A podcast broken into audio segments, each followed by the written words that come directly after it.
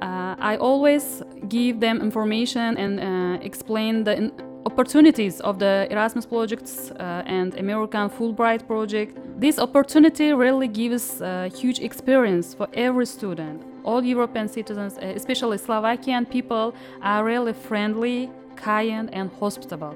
This episode is all about Dilsuz Musayeva, a teacher and PhD candidate from Uzbekistan who decided to visit our university this semester. She talked with us about her stay in Slovakia at our university, about the major differences between her university and our university, about cultural experiences, and other interesting topics.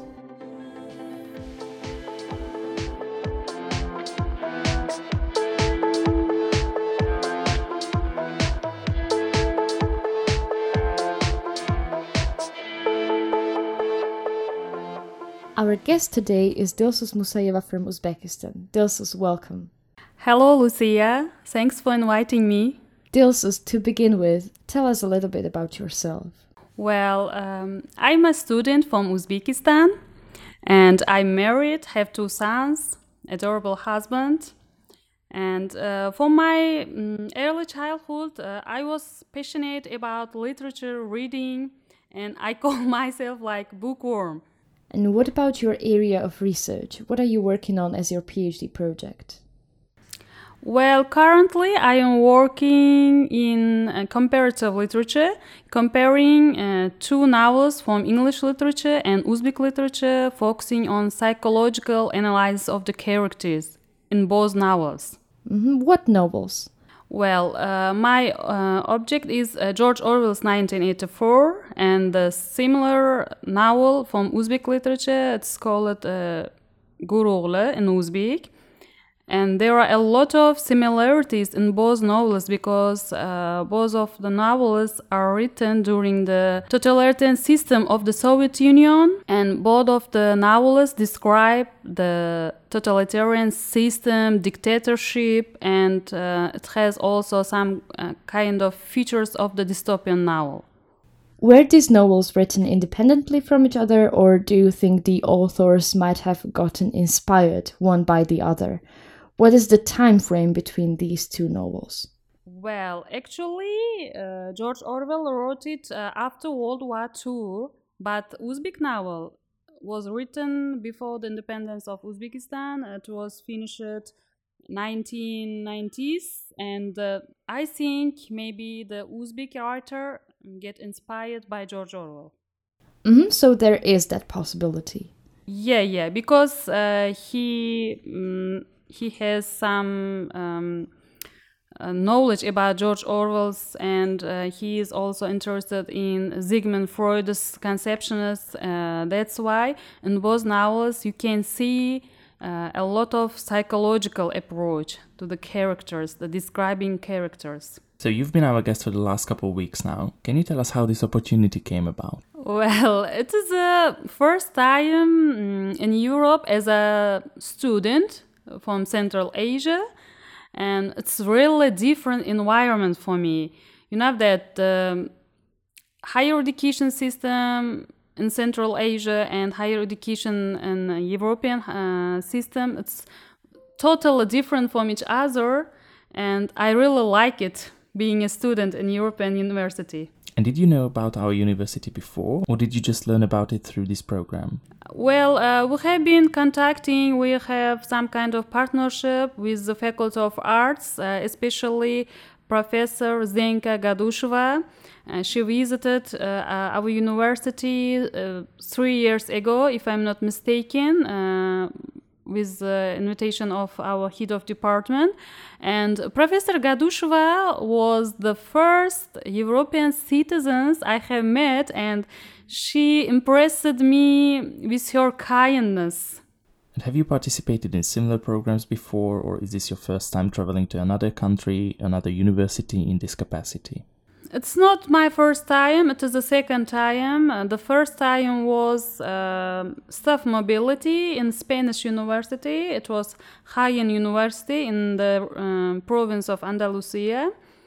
Um, it was really short uh, mobility for me. It was only five days long mobility.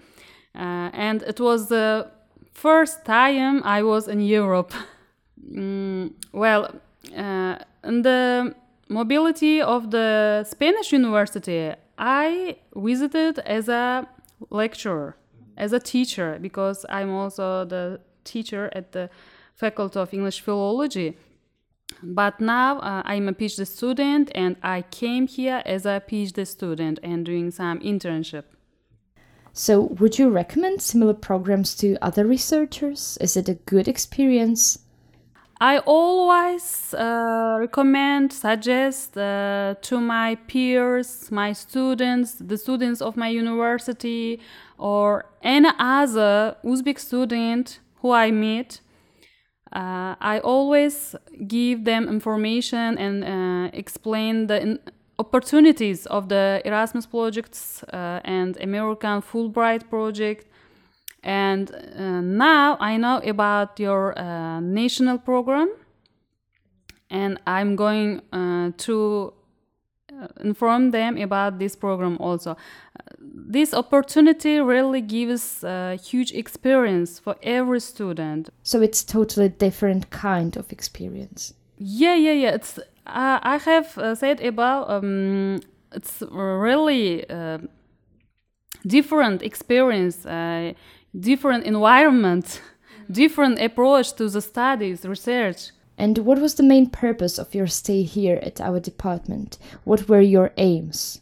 Uh, well, honestly speaking, my goal uh, is uh, to do some uh, parts of my research here and uh, taking some kind of consultations by our supervisors.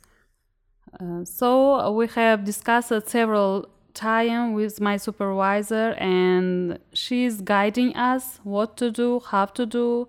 We are doing some research at the faculty, at the library of the university, at the faculty of education.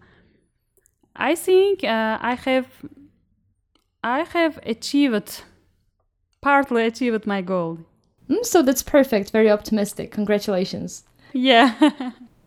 Are there any other ways in which this program enriched your life? Uh, what are you taking away? Well, uh, I learned uh, a lot of different kind of methods uh, when doing uh, research, uh, especially PhD research, from my supervisor and other teachers of the university also, and way of way of uh, uh, researching, way of doing some kind of uh, research or finding some kind of resources on the internet or on the um, the websites of the like uh, Web of Science, Scopus, uh, and Springer Nature, such kind of uh, resources. Could you tell us about your typical day here in Slovakia? So, what was it like for you in these last couple of weeks? Uh, my typical day here is different uh, from my day in my home country. uh, I wake up early, uh, do some kind of physical exercise. Maybe I take a walk um, along the river, and then I will have uh, breakfast, and then my working day begins. And um, if I have some kind of arrangement at the faculty with my supervisor, I visit uh, Faculty of Arts. Or if I haven't any kind of ar- arrangement with my supervisor, I go to the library uh, the library is really cozy and comfy and quiet place for me. um, uh, there is a, uh, some kind of uh, helpful environment which helps you to do research in a quiet environment. How did you like the lectures with our students? Are Slovak students, teachers, and possible lecturers different from that in Uzbekistan? Was it challenging to adjust to our system? I can say that it's totally different because you know that uh, in universities of my country, the lessons and lectures are teacher centered. Uh, comparing to Slovak university or European universities, it's student centered classes both lectures and uh, seminars also. And you know that uh, we have some kind of requirements at uh, public school and universities also lyceums colleges. Every student every pupil has to wear a uniform. And what is your opinion on this issue of wearing uniforms? Because there are some reasons behind Usually, it is because of eliminating the chances of bullying for clothes that some students may wear, so they are all more equal. What are the reasons in your country? Yeah, uh, you have mentioned one of the reasons. It's uh, to keep every student and pupil equal and equal rate.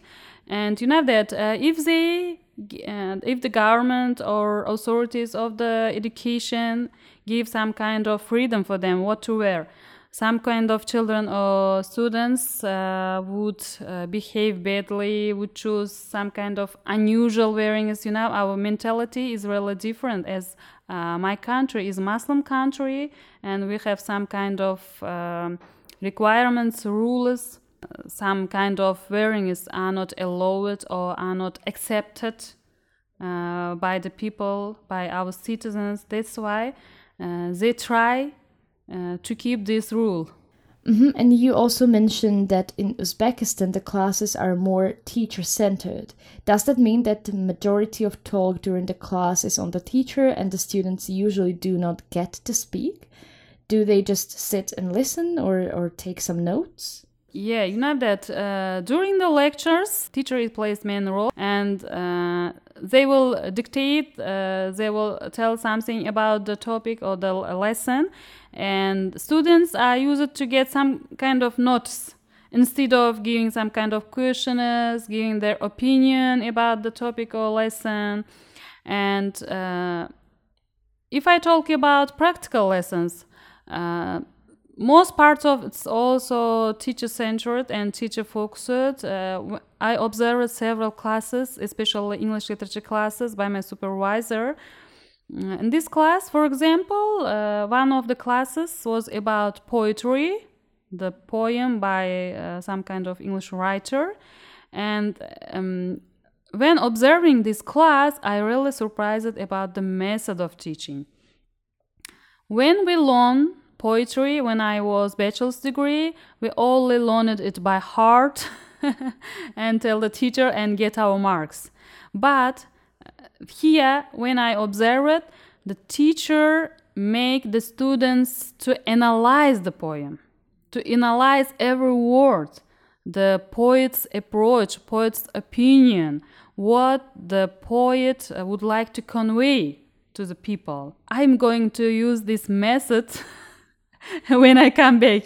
That's what I wanted to ask whether you'd like to implement this approach back in Uzbekistan. So that's a nice outcome of your stay, at least something you got impressed by and can take way to your future practice.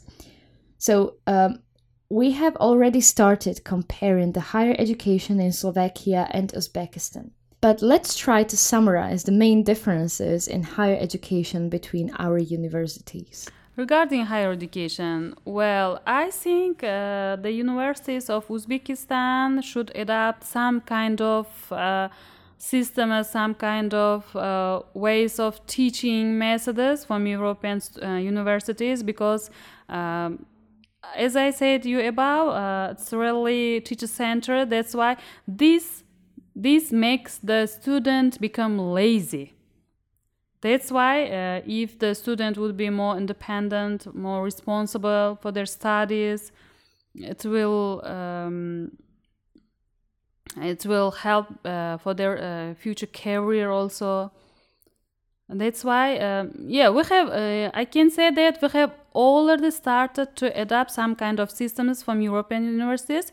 The main, uh, the reason is that uh, we have adopted uh, European credit system. If they don't uh, gather all of the requirement minimum credit, they have to take classes again, they have to pay again, and um, they will make them more responsible for their studies. So this has been already implemented. Yeah, we have started to implement European uh, education system. Okay, and what about the accessibility of higher education? Can everyone afford an education? What are the requirements to actually enter the university? Well, actually, every uh, citizen or uh, even international students also are free to apply for any kind of university. Uh, we have uh, both public universities and international universities. Not all of them can have access at the university, and you know that the main uh, difference from your university with uh, between our university is that here uh, the higher education is free for everyone, but uh, in my country it's not some percentage of uh, i can say maybe 20 25% of the uh, students uh, accepted students can have free access. They don't have to pay tuition fees but the others uh, maybe 70 or 75% students have to pay tuition fees and it's not cheap it's approximately uh, $1,000. If they don't uh, want to give uh, some student allowance, uh, we call it stipendium. If they don't have don't want to have this stipendium, uh, the tuition fee will be uh, a little bit cheaper. If they want to get higher education diploma, they can achieve if they study hard, if they study well uh, we have some kind of opportunities to study at international universities. It's in the capital city of Tashkent. The approximate tuition fee is uh, three and four thousand dollar in a year. It's uh, a little bit expensive, but uh, they will offer some kind of courses for getting the international diploma. And for the past uh, three or four years, uh, Uzbek citizens uh, have started to apply for neighborhood countries' universities uh, like Kazakhstan, Kyrgyzstan, and some universities of Tajikistan. Mm-hmm. And I'd like to go back to those 10 to 15% of students that do not have to pay the tuition fee. So they need to achieve this bonus, right? They need to have extraordinary results. Yeah, yeah, it's it's uh, it's because of the the highest result. If they uh, get the highest result during the exam, we have uh, examination during uh, August for entering higher education uh, in Uzbekistan. If they show a higher result, they will uh, they will be accepted as a um, government supported uh, student. They will have some kind of student allowance, monthly allowance. It's uh, up to 50 uh, dollar, I think, and uh, they don't have to pay tuition fee. Okay, it is expensive to enter the studies, but the motivational factor here is enormous and encourages students to actually care about their results. That it is not just enough to pass the course.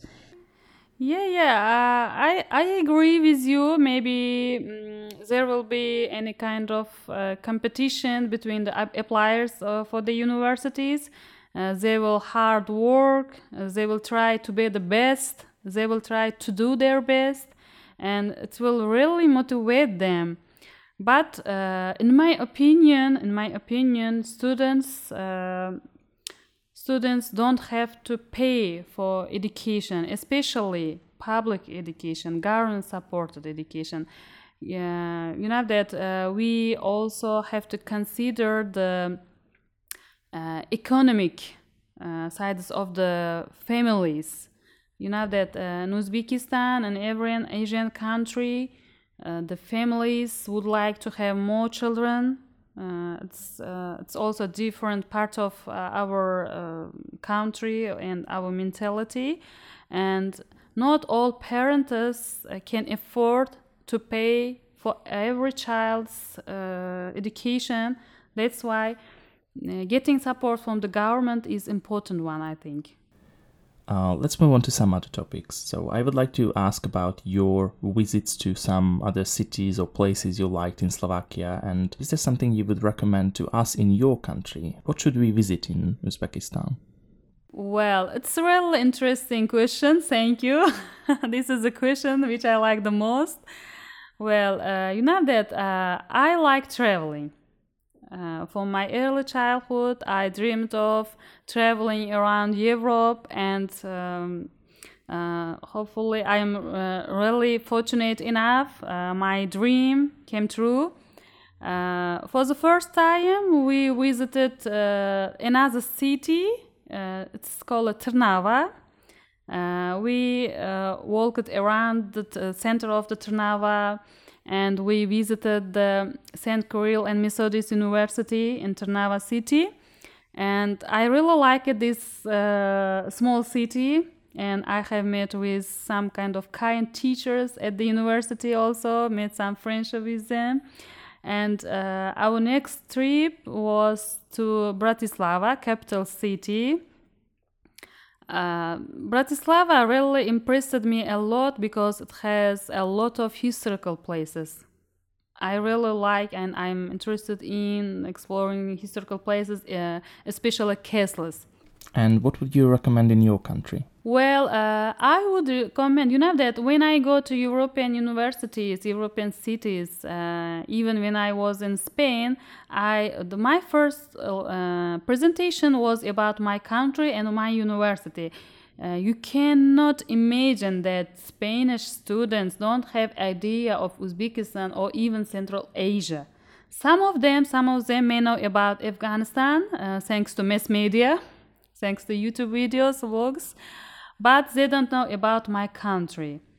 Uh, you know that it's my country is the uh, the the center of the Central Asia, and it's popular with its history, culture, and traditions. We have uh, several historical cities uh, popular among tourists like Samarkand, Bukhara, even my region, Kashkadarya also. And uh, capital city, Tashkent is also really beautiful uh, city combining with historical sites and modern sites. And I would recommend European citizens to visit Uzbekistan, to travel Samarkand, Bukhara, and see the uh, some historical, beautiful, uh, antique buildings of middle centuries. Uh, you know that there are several uh, buildings like mosques uh, built by the uh, d- during the Timurid dynasty. It's really popular. Yeah, as you say, it's quite shameful that uh, most Europeans don't know about much of the world, so it's very one directional. For example, you, as uh, someone from Central Asia, might know more about the world than we do. And uh, one more thing I should add that is that the cuisine uh, the Uzbek cuisine and European cuisine is really different.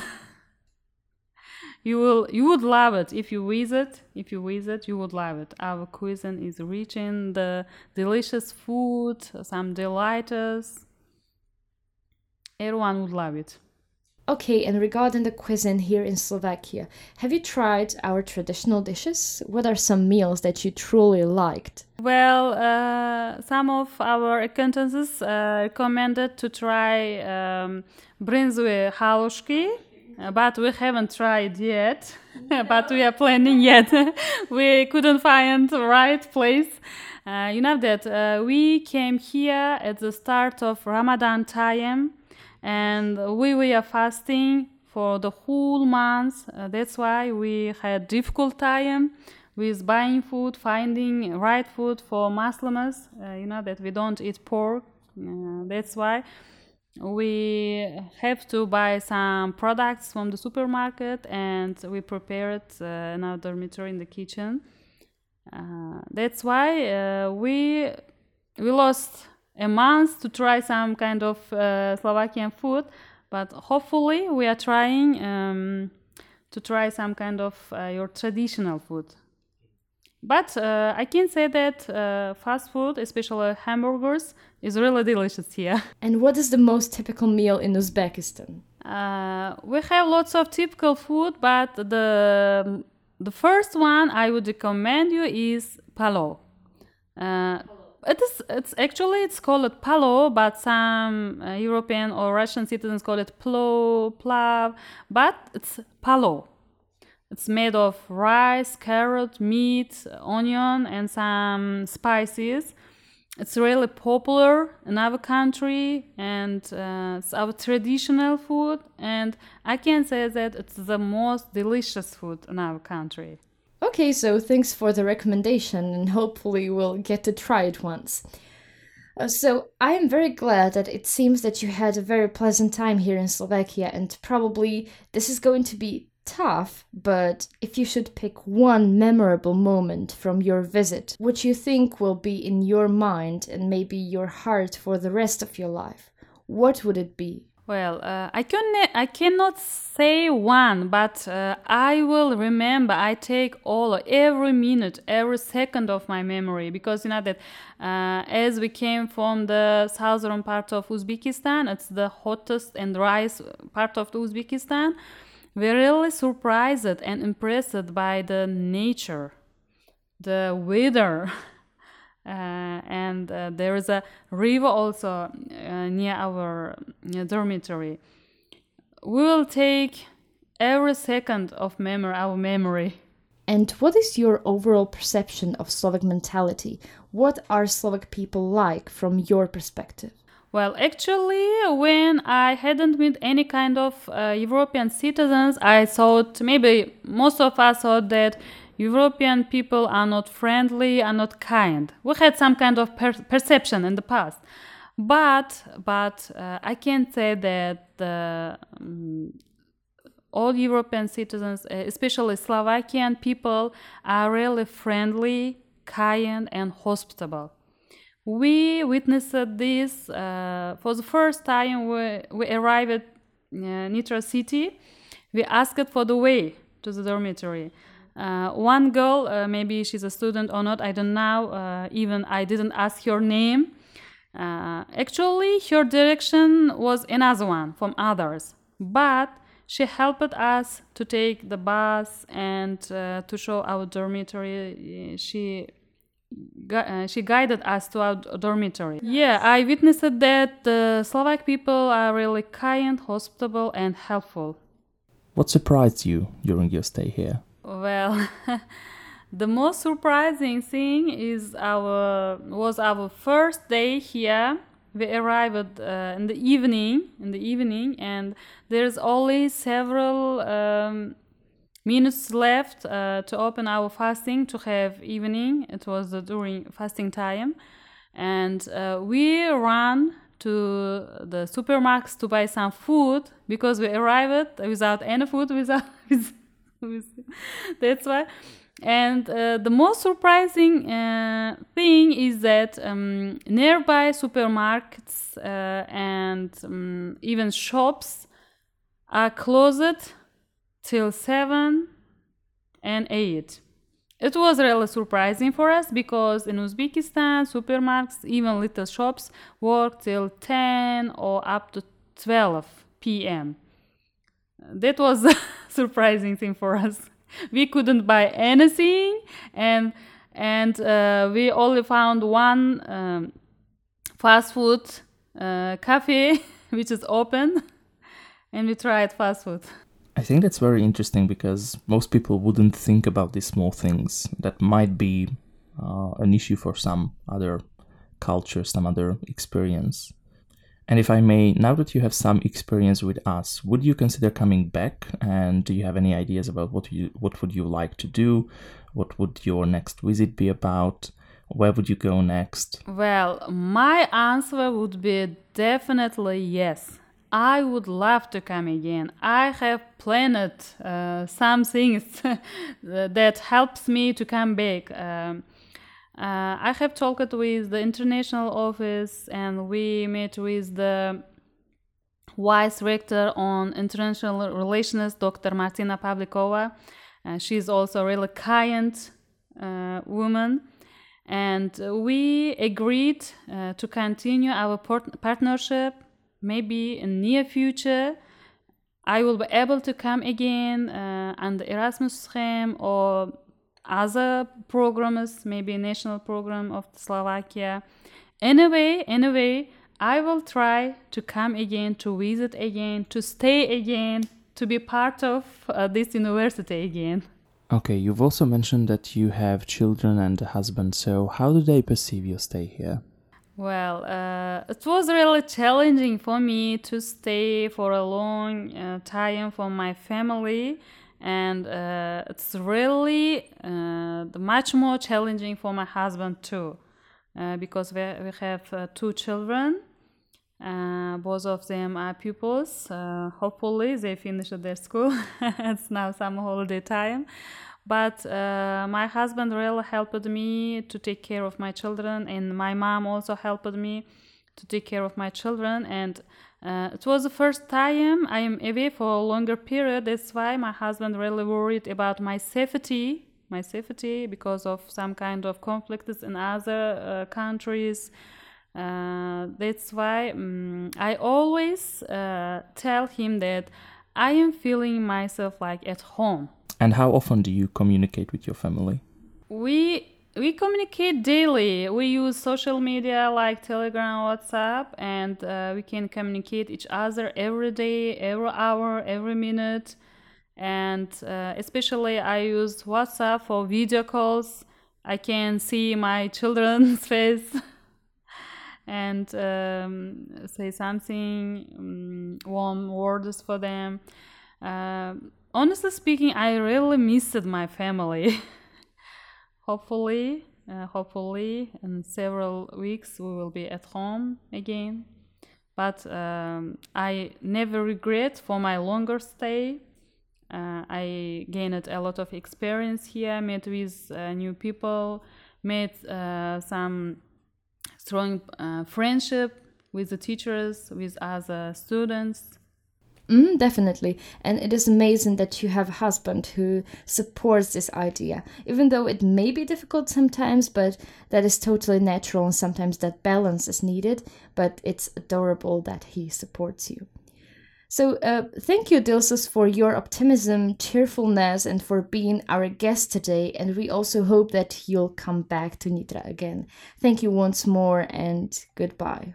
Thank you, dear Lucia and Eric. Uh, I really liked uh, your interview, and thanks for inviting me. I hope we'll meet again in near future. I will visit again, and I will be part of your university again. It was it was an honor for me.